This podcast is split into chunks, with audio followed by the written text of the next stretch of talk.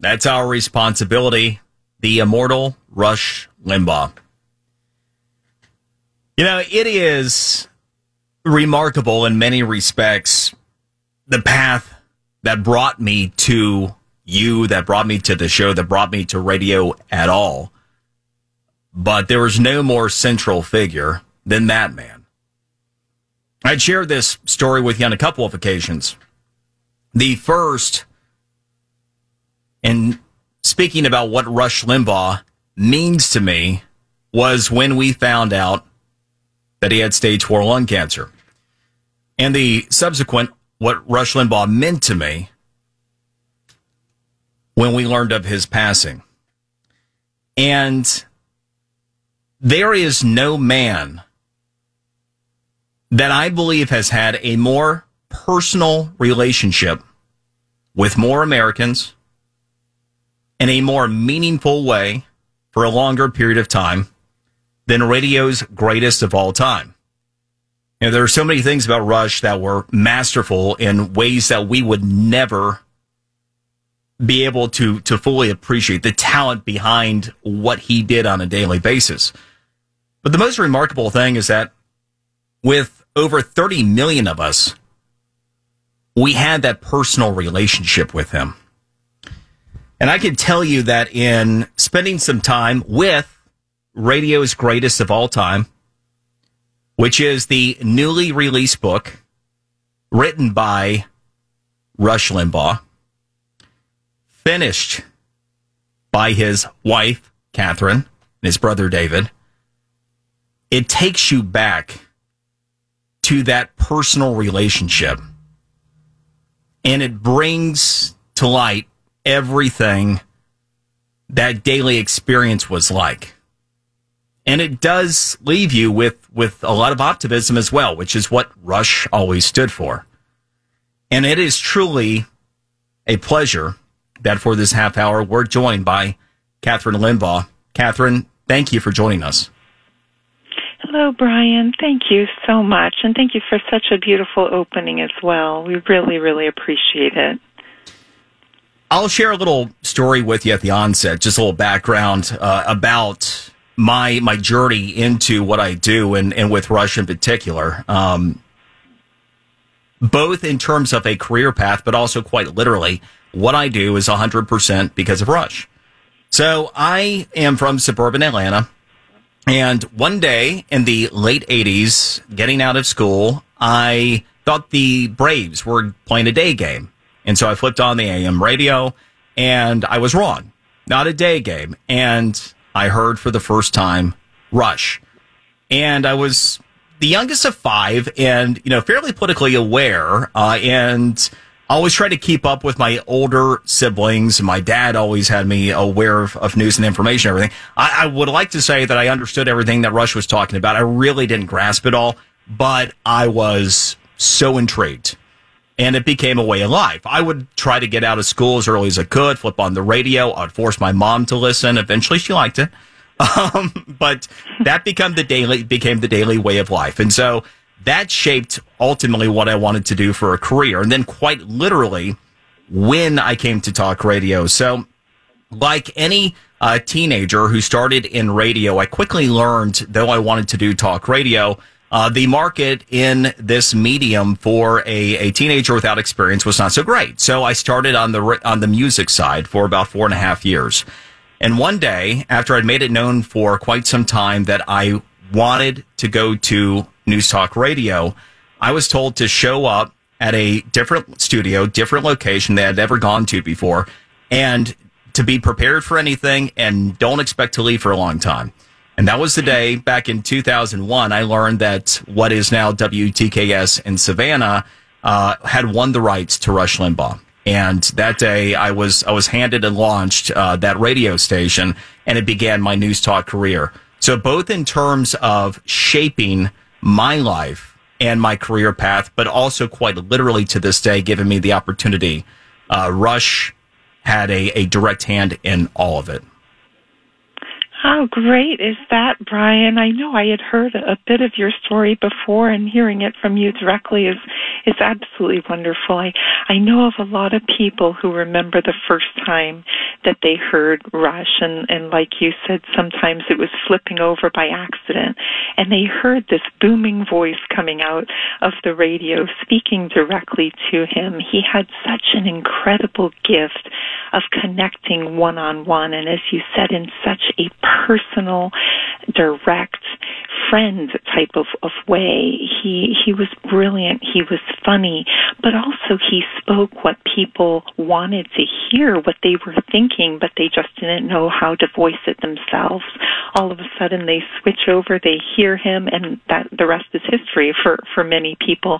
And in your case you turned it into a full career, which is wonderful. Kathryn, in spending time with the radio's greatest of all time, the first couple of times I made my way into the book, it became very emotional for me. It brought all of those emotions back. And once I, I you know, made it past that point and I, I started reading, it, it, took me back to all those amazing experiences with so many of the, the moments I actually remember even live on air in many cases, but then also with many of the stories from uh, you know behind the scenes moments that that you had with Rush that are included in this book, along with the illustrations. Uh, what was it like putting this together, putting the finishing touches on this as well?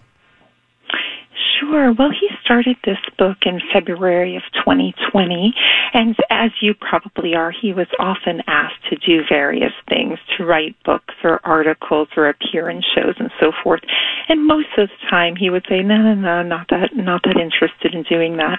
After his diagnosis, I think it was a very reflective time for him. So he started to think about the idea that he was given some years ago to put together a best of type of book he wanted to leave the audience, his audience, millions of listeners, with a gift from him where he essentially encouraged them to not remember him as a cancer patient on the radio, but more so as the inspirational leader, as the voice of optimism, as the voice of freedom.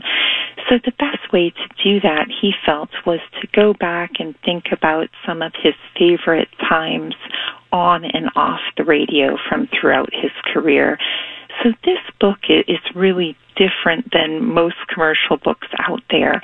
It is Rush reflecting back on his life, but in a way that a lot of listeners can relate to because they will have heard some of the stories. They will remember him saying some of the things that he said on the radio. They'll see pictures that are very uplifting and inspiring. It's a full color book that that can serve as, as a bit of a coffee table book, or it could also serve as, as a bit of a textbook because he is one of the greatest voices of conservatism there's ever been. Um, and I think the the really interesting thing about this this book is he would tell stories firsthand. Much of the time when we were putting this together early on, we were in a hospital setting or it was after a radio program when he was quite quite tired and we were in the library and he just started to talk. So if you if you know Rush, he absolutely loved iPhones. He loved anything yes. to do with tech, anything to do with Apple, Apple. products. So yeah. he lived and breathed Apple. So all I had to do was turn on a microphone on his phone, um, an app, and he would just start talking. And some of those stories are incorporated in the book as well. So in many ways, it unfolds like a Rush Limbaugh show. People who read it will be happy and laugh, and then they also will be probably sentimental in certain ways, but definitely inspired. That that was the point of this book is to inspire the American people who he loved with all of his heart. He loved this country. He loved his listeners. He considered them to be extended family. He really believed that. And he wanted the country to go forward in the best possible light. And as it happens, this book is coming out at a time when I think so many are missing Rush's optimism and Rush's voice, particularly leading up to such an important election coming up here in just a few days. No question. And you hit on something I wanted to ask you about. It speaks to his overall authenticity and the reason that he was able to carry that personal relationship with tens of millions over the course of greater than three decades. I'm going to hold that. Uh, but one of the, one of the, um, early moments, a, a tribute by our own Governor Ron DeSantis that I thought uh, was was well done by the governor, but also pretty funny as well because he sought what many before him had unsuccessfully, and that ultimately was a degree from the Limbaugh Institute for Advanced Conservative Studies, which which as Rush told our governor, uh, the the learning never stops, so the degree is is never complete. I, I thought that was apropos. That is absolutely right. Governor DeSantis said he's been a lifelong student and was hoping there would be a degree at some point. but Rush said, no, the, the learning never stops. And, and through this book, he continues to say, the learning never stops. So that is funny. But, but yes, each, each chapter of the book opens with a very special tribute like that. So in the beginning of, of chapter one, there is a tribute from Governor DeSantis, who we admire and respect very much, who happened to be a, a big Rush listener and, and admired him as well. So when Rush passed, uh, unfortunately, they did lower the flags to half staff in his honor thanks to Governor DeSantis. So there is a picture of, of a flag half staff as well as, as the tribute from Governor DeSantis at the opening. And throughout the book, there are others from, from people who were friends of, of Rush's that people will certainly recognize very, very high level people, as well as individual fans and listeners and members of our military. It's, it's a wide variety. The book is radio's greatest of all time. We are talking with Kathryn Limbaugh. We'll continue this conversation next, right here on the Brian Mudd Show, News Radio 610, WIOD. The Fair at Margate.